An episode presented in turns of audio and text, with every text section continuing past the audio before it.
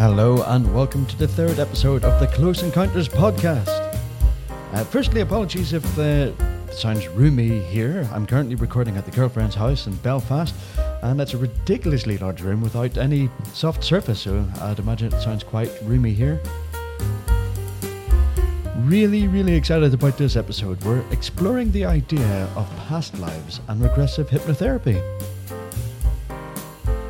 But first of all, we will bring you our usual segment of That's What I Call News. And then our interview with our guest, Monique Pliakos. And then finally, a quick rundown of the most notable celestial events happening in the upcoming week. So, at that, I would say let us get on to uh, That's What I Call News, my special news that I like to uh, read out to people, I suppose. Um, some stuff that you won't get on the mainstream media. Um, more of the interesting news. Nothing very upsetting or very uh, depressing this time round. Uh, let's get straight into it. So, uh, 12 new moons have been discovered around Jupiter. Uh, Jupiter has overtaken Saturn now for having more moons known to science uh, around any other planetary body in the solar system. But for how long would that be? This is coming from space.com. If you're a regular to pub quizzes, you may need to relearn this space fact. So, Saturn previously held the record for having the most known moons in our solar system, uh, but that was recently made redundant by Jupiter with the discovery of 12 additional moons. Now, uh, Jupiter has a total of 92 known satellites currently in its orbit. Uh, the largest planet may not hold the title for too long, though, with scientists now analysing other asteroid like rocks around Saturn's orbit. And with their precise orbits being determined currently, they could be designated planetary moons, thus allowing Saturn to retake the record again. So uh, the thing with space, uh, space knowledge and science and facts, it's always rapidly changing, isn't it? Uh, so moving on to futurism.com, faster than light travel theoretically possible. And it won't break the law of physics or the theory of relativity, I suppose, by that matter. Um, so, a new theory has been produced which supports the possibility of faster than light travel and remain well within the bounds of the laws of physics. Um, the consequence of which would allow the person and or object to experience multiple timelines simultaneously at once. It sounds very sci-fi, doesn't it? Uh, it's down to the idea of flipping our current understanding of uh, spatial time dimensions, where it's currently three spatial dimensions and one time dimension. But this new idea now states that there could be three time dimensions and one spatial dimension. Uh, very much sounding like Christopher Nolan uh, film, isn't it? Uh, something that he would write and direct. Only this time, it may not be science fiction. Uh, as always, links to my chosen stories are in the show's notes. Uh, let's move on to the next one. So, Belgium's youngest ever college graduate plans the immortality of humans. Uh, the the titles just get weirder and weirder, don't they? But um, this one comes from interestingengineering.com. Now, a lot of parents out there make the uh, usual claims that their child is a genius beyond their years, but the parents of this kid probably aren't exaggerating this time. Uh, an 11 year old Belgian prodigy, child prodigy, Laurent Simons, has recently earned a bachelor's degree in physics from the University of Antwerp. Impressively enough, it only took him a year to get his degree, and the course itself is three years long. So, uh, a child at that age to do it in a third of the time is uh, absolutely astonishing. Um, his impressive ambitions don't end there, however. Uh, in an interview with the um, with a national Belgian paper, I can't even pronounce that name, uh, he described that he's working towards a much larger goal, and that his studies are a small step among many steps towards it. And he states that his end goal is to make humans immortal by the use of mechanical replacements of body parts. And in order to achieve this, he must study quantum physics, which he describes as the first part of a larger puzzle towards human immortality. A very, very impressive young man indeed. And finally, a university professor suggests that the key to warp engines may lie in an everyday off the shelf chemical. This is going back to futurism.com. So, the University of Houston, Victoria, uh, a provost there named Chance Glenn has proposed a new idea to help bring warp drive engines a step closer to reality. The university professor is planning to use ethylene glycol, uh, often used as an antifreeze in vehicles, in order to detect any sign of a distortion in space and time.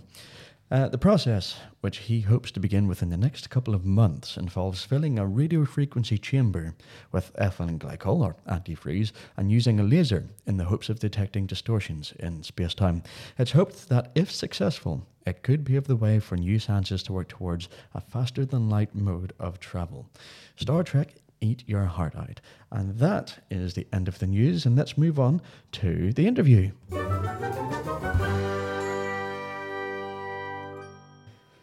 Now, when I say hypnosis, what do you immediately think of? A hypnotist on stage with selected guests doing crazy things? A way to stop smoking or to overcome other bad habits? Maybe you think it's, you know, woo woo. You know, I, I don't know that everyone has different opinions on this. But what have I told you? That some people have recalled memories from past lives as a result of undergoing hypnosis. So, my next guest is Monique Pliakos from New Hampshire, USA, and she is a certified hypnotherapist, among other things such as a Reiki master, tarot reader, empath, orgonite maker, healer, and podcaster. And she states that she's passionate about helping others remember who they really are and find out the power and magic that they possess inside. Monique, uh, it's great to have you on my podcast. This is something that's fascinated me for quite some time. And uh, I'm going to be picking your brains left, right, and centre for all sorts of information, uh, and you know, uh, you know, sifting through all the knowledge that you've got. But uh, yeah, thank you for joining me today. Hi, Chris. Thank you for having me. Um, we had an interesting conversation before we started, and um, you know, we were talking about your sort of ancestry. Uh, yes. you, you told me that you're, you know, you're part French, uh, part Irish, and you've got um, you know family up in Canada and what have you. I would imagine that this isn't quite the past life that you're talking about whenever you um, put people under regressive hypnosis. Yeah, so when we do regression and we go back to a past life, it's not it when you go back, it's a different person, it's a different life. However, quite often there are people in what we call your soul family, and they'll show up in many lives. So some of your ancestors will still be your ancestors in another life, but not always. Yeah, I've heard theories like that before, where um, uh, there's something I read not that long ago, actually, where uh, a mother on social media was talking about how her son had said something. I can't remember the exact words, but it was in the effect of, um, uh, "Whenever I, you know, was born the first time, I died, so I wanted to come back to the same family." And the reason that that sort of struck a chord with her was because um, she had a stillbirth. And then they tried, uh, you know, for another child. And this child says, Yeah, I'll come back beforehand, pretty much. You lost me, so I've decided to come back to the same family again. Um, how, you know, that, that that's an amazing thing to hear. And would that be something that you would bring out with regressive hypnosis uh, in some of your sessions?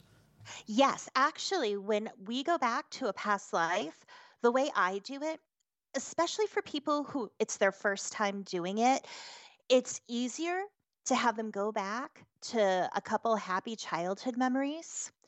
And what we do is something you may or may not remember, but the way I talk and the words I say, it's basically like this you don't have to remember it. It's just going to come to you instantly. And we go back to a couple happy childhood memories. Then we go back younger, maybe like a baby, one, two, three years old, stuff most people don't remember. And then from there, we go back into the time they were in their mother's womb. So much information comes from this point of regression because we find out about the soul, about coming into this life. When did you first come into the womb, into the fetus? And did you stay there the whole time? Did you leave and come back, or did you just show up at a certain point in time? Some people, the soul goes in and out. It'll come for a bit, it'll leave. And sometimes they do say, I was here before, but I had to leave and come back. What they weren't ready yet. I wasn't ready yet, whatever it was. And so that's the kind of stuff that comes up. And what I do, if there's any trauma inside the womb, sometimes people can have great parents, but something emotionally might be going on. I had someone who, um, her mother, while she was in the womb, the client's mother had just lost her father. So the client's grandfather had just passed. So the mom was just so sad and grief stricken. And that can affect the baby inside. And so, what I'll do, um, I'll sometimes do things like Reiki, but also we can do a little filter between the umbilical cord and the baby that creates a protective barrier between baby and mother from any outside negative energy, anything less than positive that isn't there for their highest good. It just can help protect them inside the womb. And when you do this, it actually, a lot of people, it helps them with the trauma they unknowingly had inside the womb it helps them as when they're out of hypnosis in their life it so I personally feel time is not linear. It's not just like point A to point B. It's happening all at once, everywhere. And so when you go back and you do this work, it can positively affect you during your current life. But from the womb, we then go back to a past life. That, that, that is just even listening to that is absolutely fascinating, and I'm getting like the the hair standing on the back of my neck uh, just listening to things like that. And I no doubt whenever we go into like some of the um, more interesting stories that you've had whenever you've put people under regressive hypnosis, that this is going to happen again. But you were telling me, or you were telling us, sorry, about your methods of hypnotherapy. But how does the mechanics of hypnotherapy actually work? There's different ways to do it a lot of times it's just connecting with a feeling and you can be there. If somebody is stunned, like something happens, they can be in hypnosis. There's different ways for people to get into hypnosis, but first of all, you have to be ready and willing. If you don't want to be hypnotized, it will not work. You also have to be ready and willing to go through the work that's going to be done. Because, for example, if somebody wants to quit smoking, if they want to do hypnosis, they're open to it, but they don't want to quit, their spouse wants them to quit, it's not going to work. You have to want to go on that journey inside. So, the way I bring people into hypnosis, I like to do it in a very relaxing way. And I just talk very softly and slowly. And what you're doing is with your eyes closed, you're listening to me and you're imagining. And people imagine in all different ways. Anyone who imagines visually, so if I say, close your eyes and imagine an apple, the majority of people would see an apple. But not everyone's brain works that way. Some people might just know the apple is there. Somebody might smell the apple or taste the apple. They might be able to feel the apple, though they can't see it. So we have to, as hypnotherapists, figure out how does that person's mind work? How do they imagine? And then once you know that, you use certain language to help them imagine in a way that works for them. And by for me, when I bring my clients into a nice, relaxive state, I use a technique called progressive relaxation, where different parts of our body, just from one point to another, begin to relax, feeling good and comfortable. And just by talking and, you know, saying you're going to go deeper and deeper, it puts people into hypnosis in a very relaxing and calming way. So, what's really happening is you have your conscious mind and then your subconscious. My talking is keeping your conscious mind busy. It kind of goes off to the side while your subconscious is able to come through. And a lot of people ask in regards to past life regression does it really happen? Is it real? Was my experience something that actually happened at some point in time? Or did my mind just make it up? And I like to tell people that I have had people in past life regressions, and there's been documented cases where somebody has no knowledge of the information that came forward. And then they go look it up and they discover that it actually happened. I had a friend that we had a spontaneous past life regression during a session that we weren't doing past life regression on. It just happened. And she's talking about a landscape, like stuff we've never heard of before. And we looked it up after and we found it. So this was something where she had absolutely no idea what certain words were, what a place was, where it was, how the landscape was, and we found it. So, um, I personally do think, for the most part, it is a real experience. However, you know, everyone's different, and it could be for some people, their subconscious is creating information to help somebody process the information that they need to in an easy, digestible way. So, no matter how you look at it, the end result is that it's helping people. It almost sounds like you're um, uh, like a coach uh, of of the mind. You're you're coaching people's mind. Uh, I'm a guide. Yeah, yeah. I'm, I'm just a guide. What do you want? What do you want to get out of this? And I am basically just holding your hand, guiding you through. And I tell people, you're the one doing the work. I'm just talking. I'm guiding you. I'm picking up like where we can go or how we can get somewhere with what you're looking to accomplish. But I'm I'm a guide. And you know, the hypnotist, uh, uh, you know, interesting. You know, it's an interesting tool to do. You know, it's an interesting thing to be able to to do. I mean, like I say, if I mention hypnosis to a lot of people, the first thing they're going to think of is a hypnotist on stage, and they've got people up and they're making people eat onions, thinking that they're apples and all that sort of stuff. Hmm. And we know that's purely for entertainment, and that's is probably the zenith of where a lot of people think hypno- hypnotherapy ends at. You know that that's that's all it that's all it's for. But it actually helps a lot of people, and um, you remember a lot of trauma that they lock away, I suppose, as well. But um, oh, sorry, yeah, go ahead. A lot of trauma, actually, most trauma happens usually during childhood. There's a technique called regression to cause, where you focus not on a memory but a feeling. So if like somebody who's afraid to fly, focus on that feeling and we're going to go back and we're going to go back to when that feeling first came up. Often it's childhood and sometimes it is past lives. Um, and yeah, like a traumatic um, past life, I suppose. Yeah, yeah, yeah. But h- how much of that is um, perhaps um, like let's say if people do re- reincarnate, and I do believe people can re- reincarnate, mm-hmm. how much of those memories would be from the actual soul or spirit of the person, and would genetic memories that have been passed down through, you know, by you know genetical means, be influenced? You know, it, you know what I'm getting at, like, don't you? Yes. So again, we don't focus on memories; we focus on feelings. Memories they can become distorted. You and I can have the same experience and remember it differently. Mm. So we don't want to focus on memories. We want to focus on the feelings inside, emotions. Emotions are huge.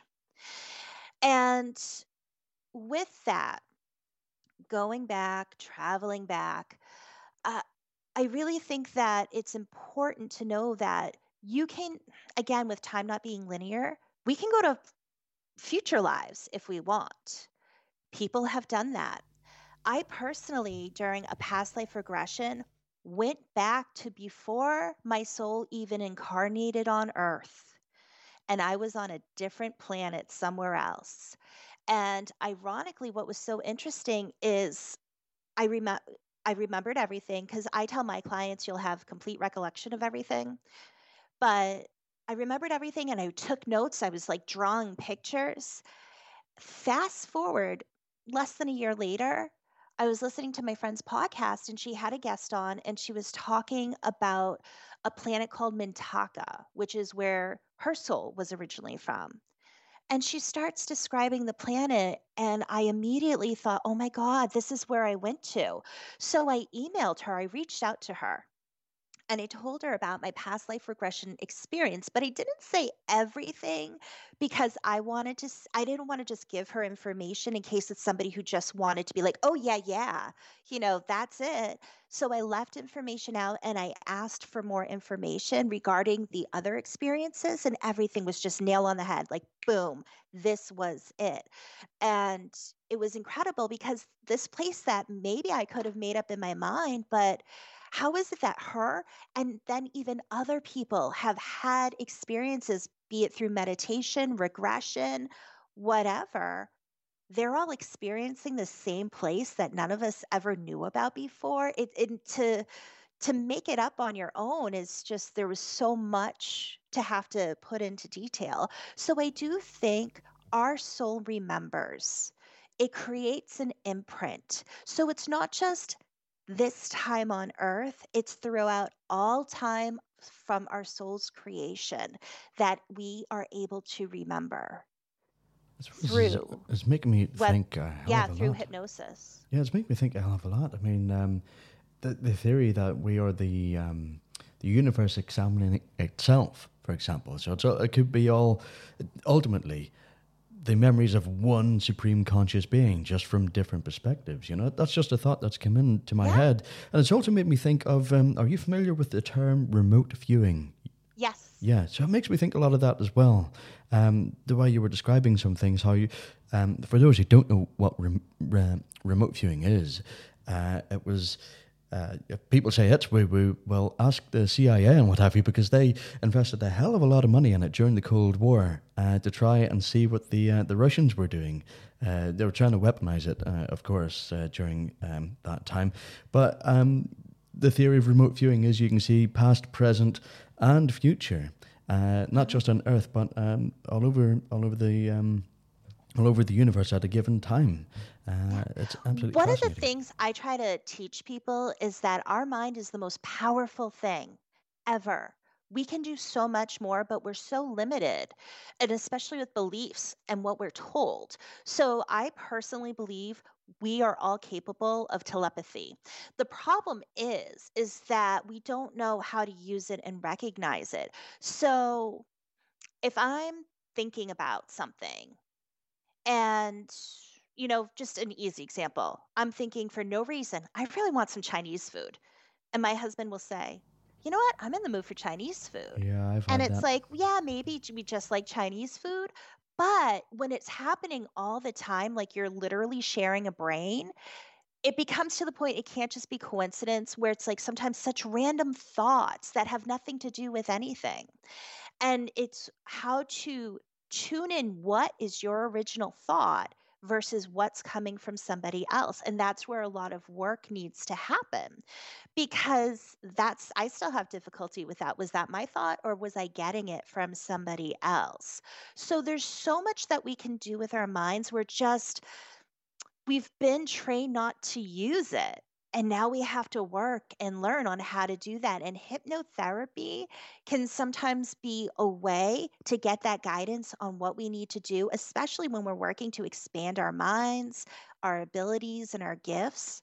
Find ways on how we can do that by using hypnosis to connect with spirit guides, to connect with our ancestors to connect with our higher self. I'm actually, I just did a session last night and I'm going to do a group hypnotherapy for this for Dragon Connection, where people have the ability to connect with dragons. I personally work with dragons and dragon energy. And this is a way for those interested to go into hypnosis do some grounding. I have um, a thing that I call inner light, where you work on your inner light and shining it to a beacon, and you learn how to do that. And then you use that light to call forward the dragons, and then they come to you, and you get to talk to them and learn how to communicate with them and how to interpret their messages. And then you get to have some fun with them. So there's so much that we can do. There are multidimensional beings out there that most people don't see they don't realize are there. But these beings are here to help us. But we've been kind of swayed out of that way of thinking. And so it's about getting back into connection with these other entities and beings that can help us. So when you say dragons, are are you talking like um, how they would have been depicted years ago as like the fire-breathing creatures, just uh, interdimensionally, not physically that we can see?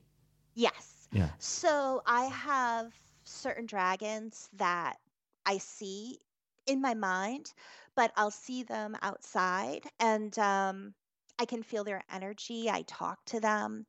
So I I was actually doing a Reiki session with a friend of mine la- a week or two ago. And one dragon came forward, this big white and gold dragon, very strong energy. And my friend goes, well, during the Reiki, she goes, there's a r- very large white and gold dragon. Like she got it too. And we both work with dragon energy. And, you know, I did a dragon connection session last night where the person I was working with, she got a blue and green dragon with spikes. And it was really cool because sometimes they look really fierce, but they're they're not mean. They're not ill-intended. They're here to help us. I'll call in dragons when I'm driving and I'll ask them to clear the way. And I can literally feel like energy pushing forward and all around me protecting me. So I like to work with them, ask them for help, ask them for guidance. And I had one dragon during a meditation that looked scary. It was big and red and really like something that you would see maybe in a a- like in a drawing that is intended to scare people but I didn't feel scared. And it was just showing the strength inside and fierceness that I possess. So it's also how we interpret it and how it makes us feel with that energy. So I was just sort of thinking as well. The um, the colors are they significant as well? Uh, with uh, what color they uh, manifest themselves in? Well, it can be because there's certain kind of dragons. Dragons are also elemental. So you have dragons of the element that work with the air, the with fire, with earth, with water. And that sometimes, so if you have like a green dragon, it might be an earth dragon. And um, if it's like red and kind of flames, it could be a fire element dragon, but there's so many different ones. So I like to tell people, what's the feeling you get from it? Because the feeling is where we get the information from. Sort of brings us back in a full circle when it comes to the hypnosis, um, Yeah. not being memories per se, but uh, more more focusing on feelings. Uh, absolutely Mhm. Fascinating. Uh, I mean, that's something I didn't know. So I've learned something completely new out of that so far. So that's um, amazing just to sort of think what people can experience through it. It's wonderful, and I'm sort of thinking. Um, there's something else you said earlier on. It's just popped back into my mind again. Uh, I've got a whole list of questions I could be asking, but this happens every time that as I listen with awe to people, I just have so many questions that materialize. Um, and it comes back to memory uh, ch- and uh, childhood. Um, I've said in another uh, in another podcast about children who've had uh, invisible friends, or um, there's a, a couple of kids I've read about in the states, no, um, no less.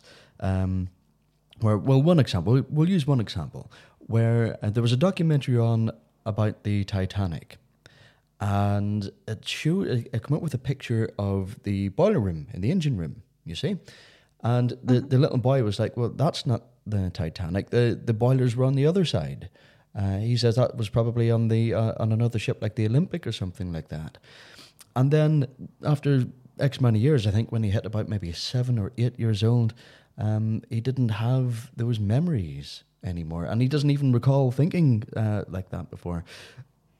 How is it um, that hypno? uh, Well, first of all, how is it that we tend to forget these sort of things, and how can hypnosis actually unlock those memories? Well, when you think about it, when you're newer to coming into this life, it's easier to hold memories. It's it's easier to remember some of the stuff and then we forget. We get amnesia.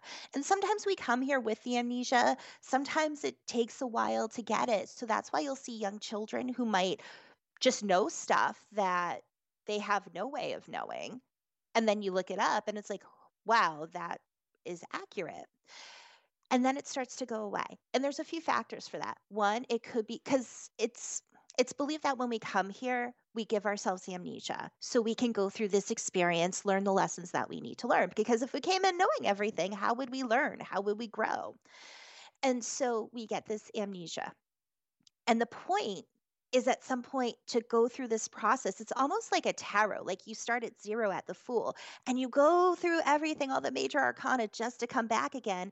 Except now you've been through it, you've gone through it all. So you've had that experience. So we go through this process and then we grow and we learn, and then it can start coming back to us and remembering who we really are and the things that we've been through a lot of times as children, we're programmed. I mean, especially in the United States, but we are programmed. We're programmed that talking to imaginary friends is not normal. We're programmed that, you know, it's not normal. Like ghosts aren't real. I mean, things have changed, but I mean, when I was growing up, there like aliens aren't real, ghosts aren't real. Like that's just your imagination we're taught so many things on what's normal and accept- and acceptable and what's not. And when you have a young, open, fresh mind that has that connection with the universe, with source, God, whatever you want to call it, and then you start saying, no, no, no, not real, just your imagination. You don't encourage it, you don't let it grow. We start to forget. It happened to me when I was a kid, I talked to rocks, I talked to trees, and it wasn't just like, I'm a lonely kid. I'll talk to a tree. I was conversing. They were talking back to me. I would I was in connection with the earth. I would see spirit. I would see fae. I would see all these different things, but it wasn't acceptable to talk about it. I'm an empath. As a child, I could feel energy so strongly, and I would hug people all the time. I knew when somebody needed a hug. And I also knew people I just got a bad feeling from and to stay away. We know things as kids, but we're programmed, just, you know, like I was by school, by parents, by TV, whatever, that this is not normal. This is not acceptable. And you lose that. You lose touch with that.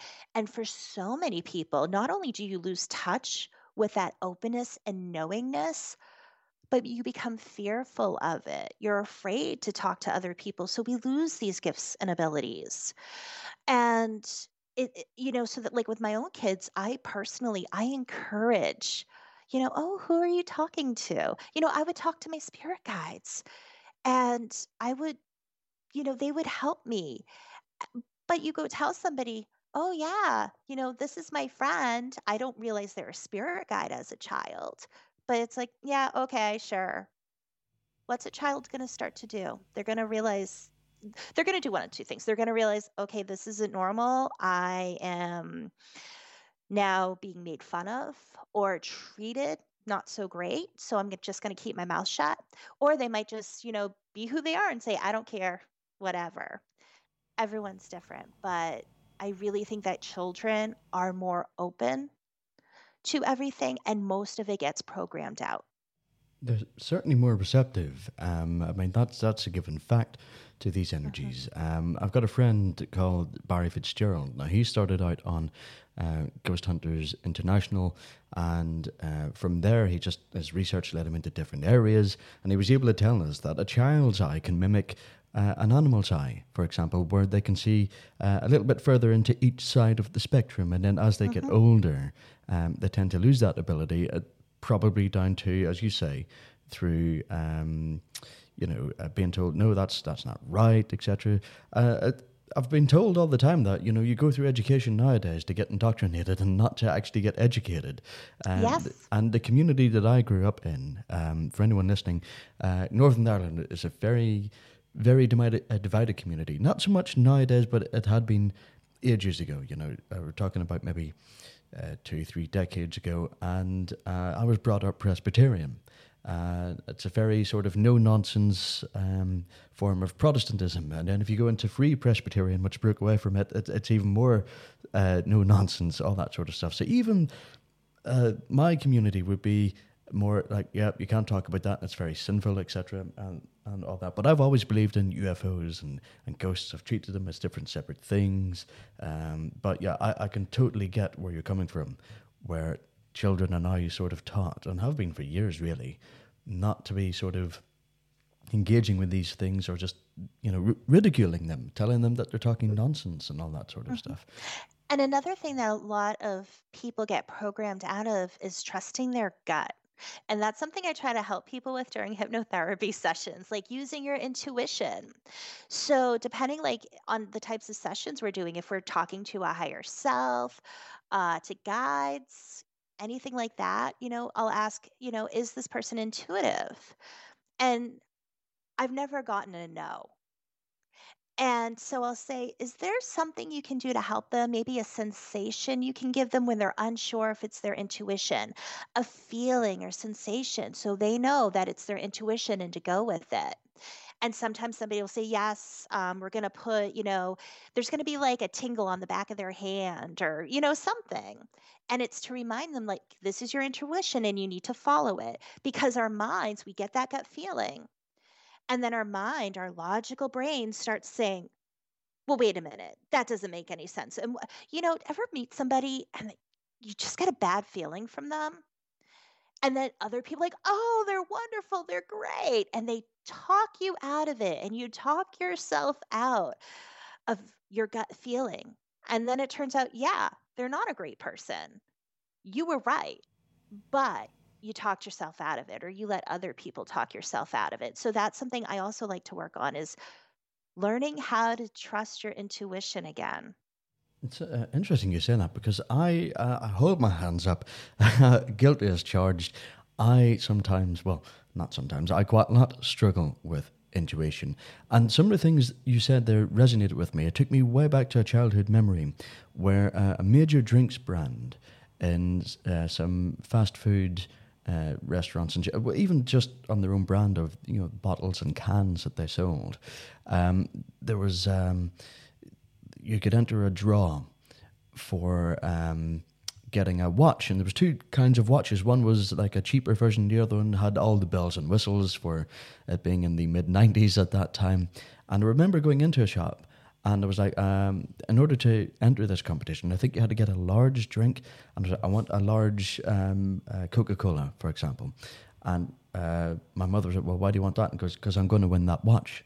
And she goes, well, no, that's very, that's that's not very likely. And I goes, no, I want it because I know I'm going to win that watch. And this was as a kid back in the um, mm-hmm. mid to early 90s and uh, she got it. And then I remember peeling the label off it, and ba- on the back of the label, it said that I was the winner of whatever uh, whatever watch it was. It was like an X2 or something. I can't even remember it, but uh, that was the first time that I it sort of clicked with me, thinking, uh, you know, I didn't even know what it was, but looking back on it now, I know it was like an intuition because it was so strong. There was just something telling me that I had to go get it now. And as ridiculous as it sounds, over a competition over a watch, but that is the first sort of um, uh, recollection that I have of having an intuition and going for it. But nowadays, if I was to do something based on gut feeling, I, I would doubt myself. And um, sometimes I would overthink it, overthink all the mm-hmm. different outcomes. And then it just becomes a massive cloud of thoughts. And then you just, you can't make a decision. And I'm yeah. sure a lot of your clients uh, are exactly the same. Uh, a lot of times we know what we need to do, but either we don't want to do it or it's too hard to do, or other people talk us out of it, or society talks us out of it, or whatever. We're, we're talked out of it. And it's about getting back in touch with who you are and what you need as an individual. I really feel it's, I, I'm all about empowerment. Everyone we all have unique gifts and abilities. We all have strengths. We, we're all here. We all have purpose.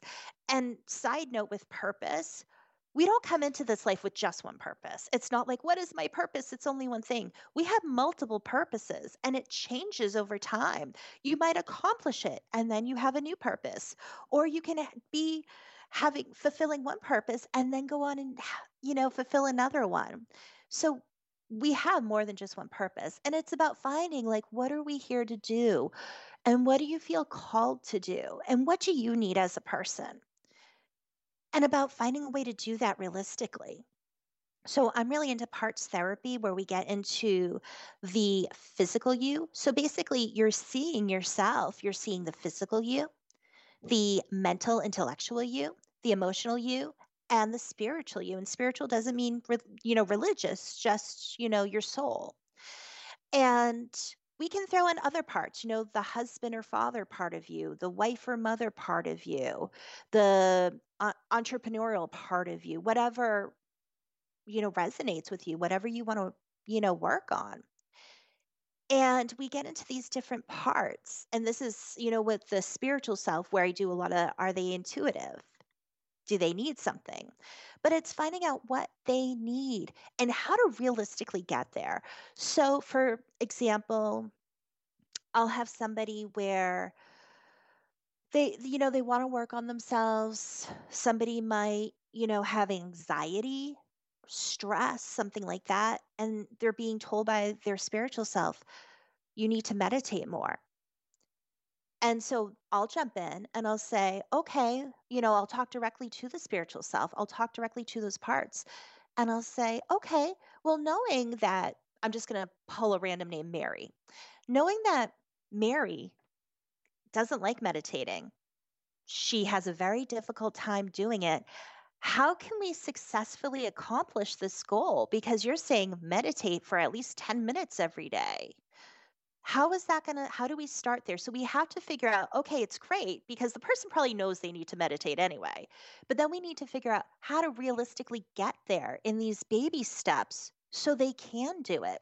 So i had somebody who their spiritual self was saying start going for walks. Just go outside for 5 minutes and walk around. You have trees you have nature. Just admire the nature for 5 minutes. Try not to think about anything but like what you're looking at outside and we got these steps and it helped them because they did it. And that's another aspect like there's work to do if you want to improve yourself. You're going to get information you're going to get answers but there's still work that you might have to do to accomplish that it's not as straightforward as, um, you know, trying to quieten your mind. Uh, you know, because that's what a lot of people think meditation is: is you just sit there mm-hmm. and you mm-hmm. try to keep your, um, you know, your mind still and quiet. But it is also about focusing on uh, focusing thoughts on uh, one of the favorite things, as I suppose, is uh, a candle, a flame. Uh, one mm-hmm. of the ways to sort of sharpen and focus your mind. But can I also ask you about? Sorry, go ahead. Please go ahead. Oh no, I was going to say I avoided meditation for so long because I thought you can't think of anything. And the first time I got hypnotized, my brain I've never I was never hypnotized until I realized like this is wow, this is amazing and I want to help people and learn it. So I'm in class and my instructor is hypnotizing me first time ever. And I'm sitting back and my eyes are closed and I'm listening to the instructions. And I start thinking, am I doing this right?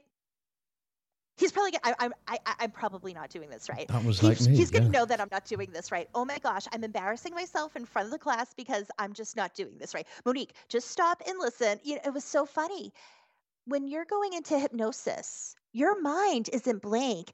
You can listen to the person like I listen to my instructor, and you can think, oh my gosh, you can have all these thoughts in your head, and it's okay you still get to where you need to be, especially with a good hypnotherapist who's picking up on the cues from the person based off their body, rapid eye movement behind the eyelids, breathing, body posture, all these different things that help us see how deep are they? Do I have to keep talking? Do I have to do something to help them?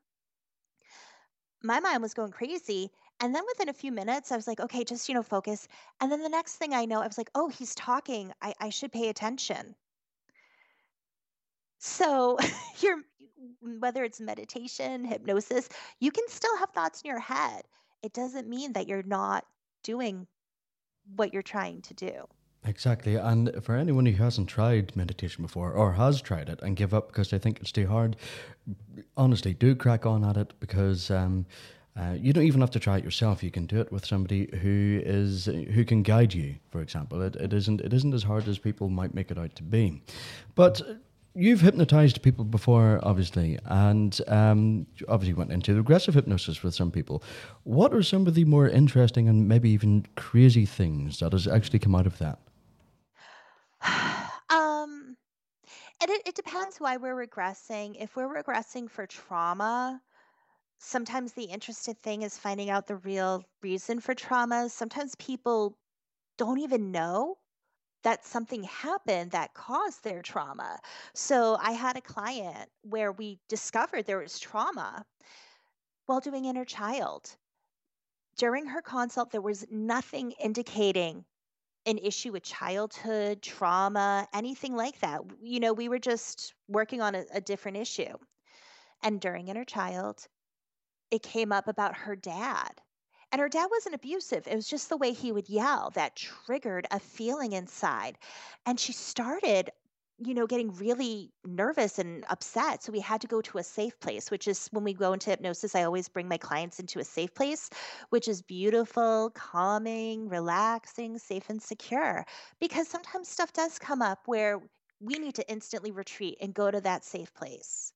So I took, I had her take her inner child and go to that safe place. And we did some Reiki, and then we were able to go back and figure out what was really going on.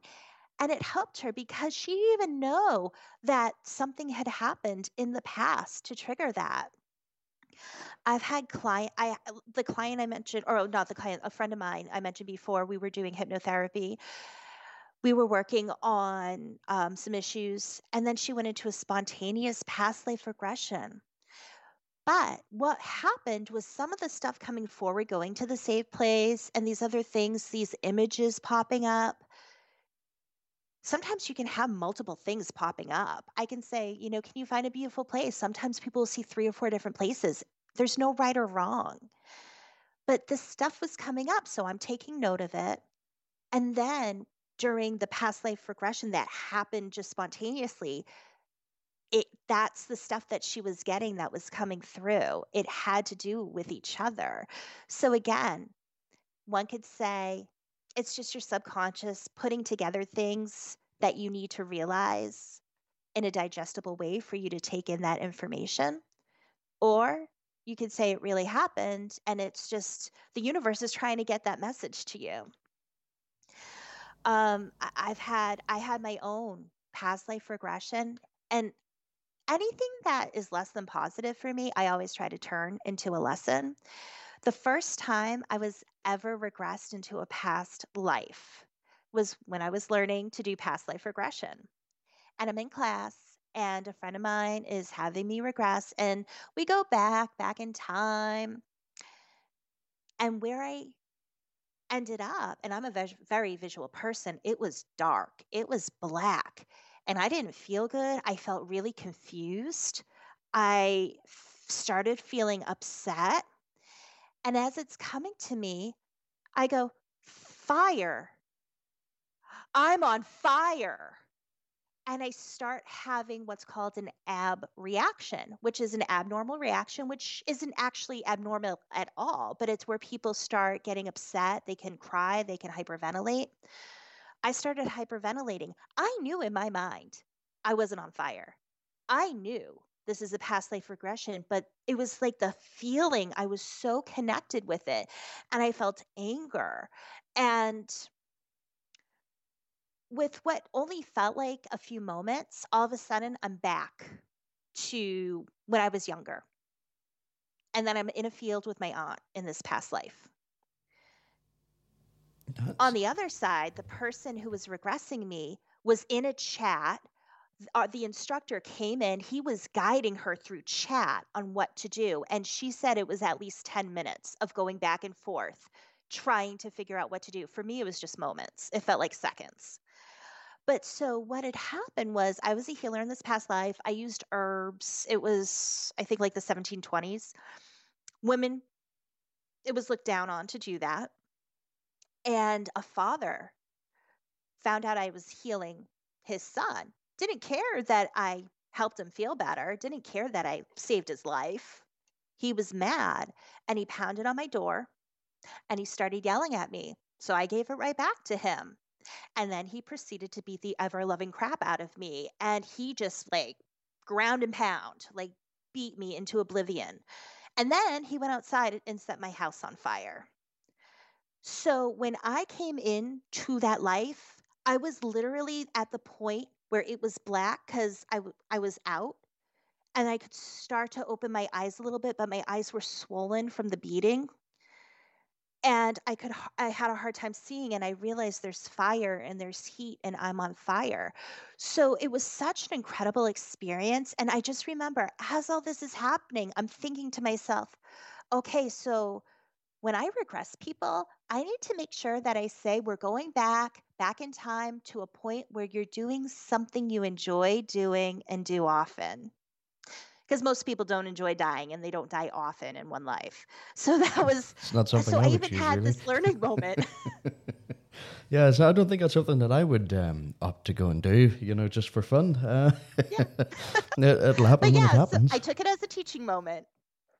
Um, yeah, the, just the, hearing that sort of stuff, it really does. It inspires the mind. It, it really it gives food for thought.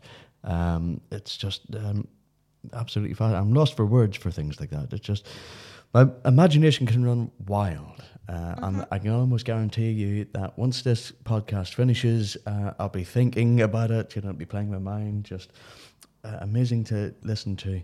Um, we're we're sort of overrun, but I don't mind mm-hmm. because this topic really does fascinate me, and I know it will fascinate the listeners as well.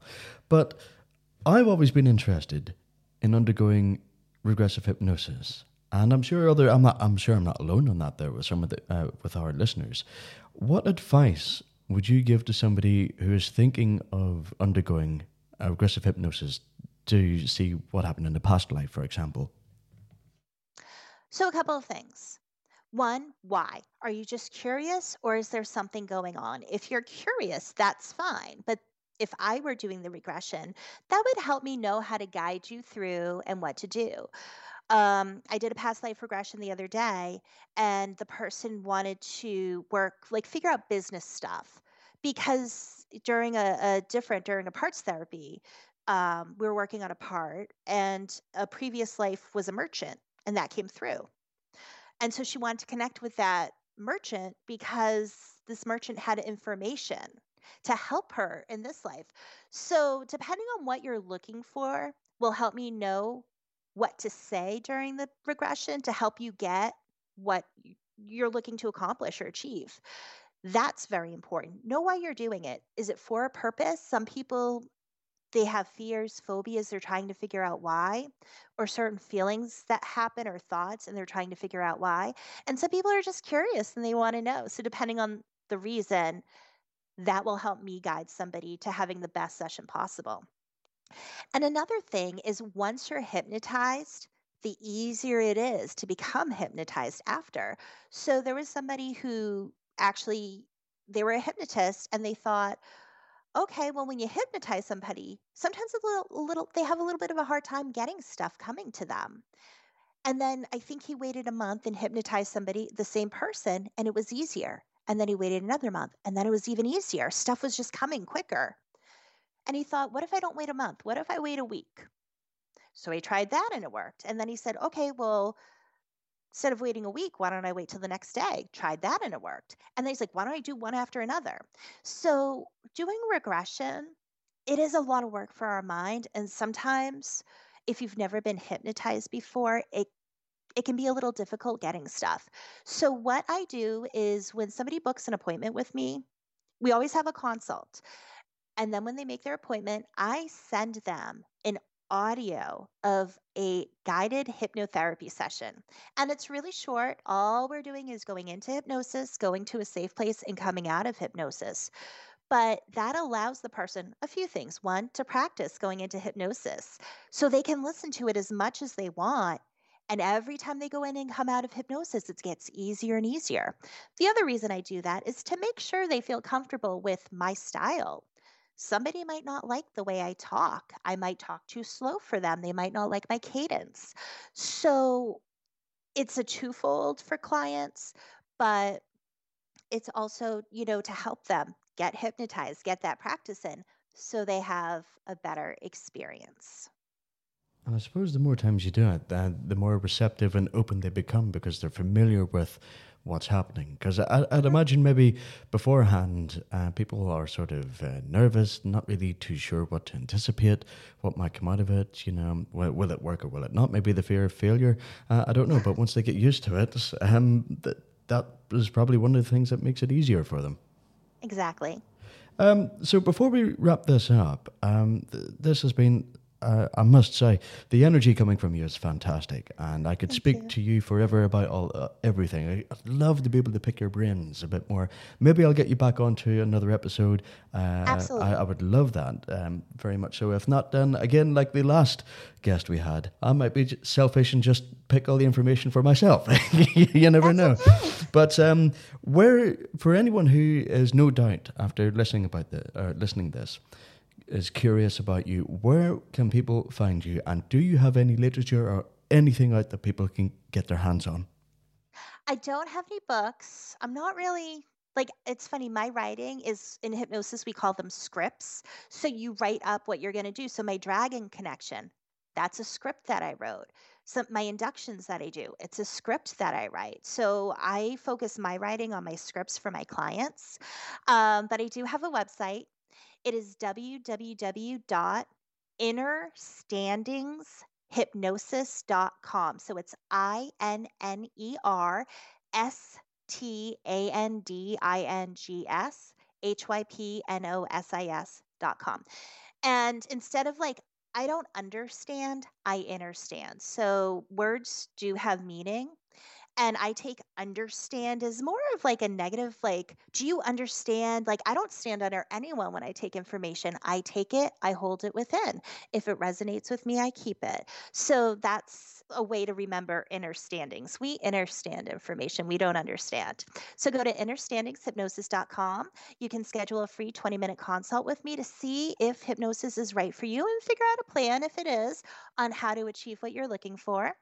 I also read tarot, I make orgonite, I make incense and candles and all different things. That is www.tarotbymonique.com. And you can go there to check out my offerings as well. Absolutely fantastic stuff. Ooh, and I think, and oh, before yes. I forget, I just want to plug I am doing a, t- a group hypnotherapy session for Dragon Connection to connect to our dragons. That's going to be Thursday, March 9th at 7 p.m. Eastern Time. So, for any of your listeners, if they're up late, uh, you know, in England, Ireland, over there, um, or in the US, if that works, go to my website, innerstandingshypnosis.com, and you can sign up. There's a tab for um, group hypnotherapy. Click on that, and you can click to sign up for the group session as well. I think if I uh, don't have anything on my calendar for that time, well, it's going to be pretty late for us to be fair. But if I'm not working for whatever reason, then I might try and get on that myself. Yes, um, the links absolutely. that you've just said, I will put them into the show's uh, the show's notes so people can access them at their leisure. Uh, this has been a fantastic. Um, uh, conversation, and I would really like to get you on again. But I must say, um, thank you very much for coming on to the show and chatting about it. It is a fascinating subject, and um, hopefully, I'll get to speak to you again some point soon. I hope so too. And I just want to thank you, Chris, and I want to thank all of your listeners as well for tuning in and listening. I truly appreciate you and everyone listening. No, I definitely appreciate you coming on to the show. Thank you very much indeed. That was Monique Pliakos. Uh, take a look at the show notes and you'll get to uh, see her website and everything that she talks about. Wow. Well, what about that? If you if you could see the hairs in the back of my hand and arms here, they're standing on end, and I'm sure they're they feel like they are in the back of my neck. Um, the thought of regressive hypnosis triggering memories of a past life, not just on Earth, not just in human form, I, I should add. Um, really interesting topic indeed. If you're not familiar with it, I really do suggest that you get online and take a look at regressive hypnosis. And if you quite fancy it, remember you're supposed to be open minded about it and willing and receptive of hypnosis. Otherwise, it will not work. So if you're doing it just to see if it'll work out of. Um, I, I, suppose, skepticism or something like that, then it's not going to work according to Monique. Uh, I'd like to undergo regressive hypnosis and see what I have been, if anything, in any past life, whether it's here or off planet. I think um, I might even scare myself. But, you know, there we go. Um, let us move on now to um, a little bit more information about the upcoming NIUFOS Open Day.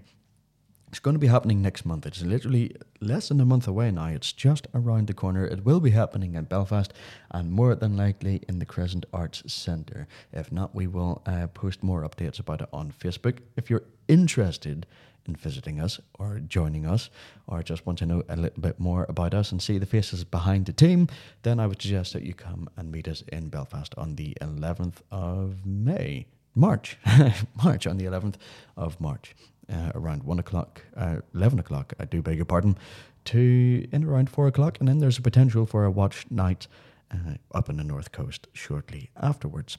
Uh, more information as it comes will be released onto our Facebook page. Please like and follow us if you don't already. And uh, we'll move on very quickly. We'll round this off with the upcoming celestial events that are notable or most notable. So, today, at the time of recording, the 20th, it's rather dull looking outside, so that is a shame. If you're looking to do a watch night or anything, probably going to be a no go for that, despite there being a new moon. New moon meaning that there's no moon there or no light coming from the moon in any shape or form. So it's fantastic for sky watching and stargazing. Um, Rolling on to that, tomorrow on the 21st, the cluster NGC 3114 is well placed for observation. So grab yourself a good pair of binoculars or telescope and um, have a point and swatch, as they say in Scotland, um, at the star cluster. It is really impressive when you take a look at it through the telescope, I must say. Um, I've got three telescopes. Uh, my mother sort of wondering why the hell, my girlfriend probably wondering why the hell I'm spending so much money on telescopes. But, you know, uh, they get progressively better as I buy them. But I think that will be my limit. Uh, three telescopes is enough, plus a set of binoculars as well. Anyway, I digress. We'll move on to the 22nd. It'll be the conjunction of the Moon and Venus, a close approach of the Moon and Venus. And then finally, on the 25th, it will be a close, a close approach of the Moon and Uranus. Ladies and gentlemen, that sort of wraps up this episode of the podcast. Thank you very much for listening indeed. My name is Christopher McMurray, and you've been listening to the Close Encounters podcast. Look forward to the next podcast episode, which features a man from Southampton who has contact with angels and has a message from them for humanity and compiled into a book. And look forward to that one, and I hope you are too. I'll see you in the next episode.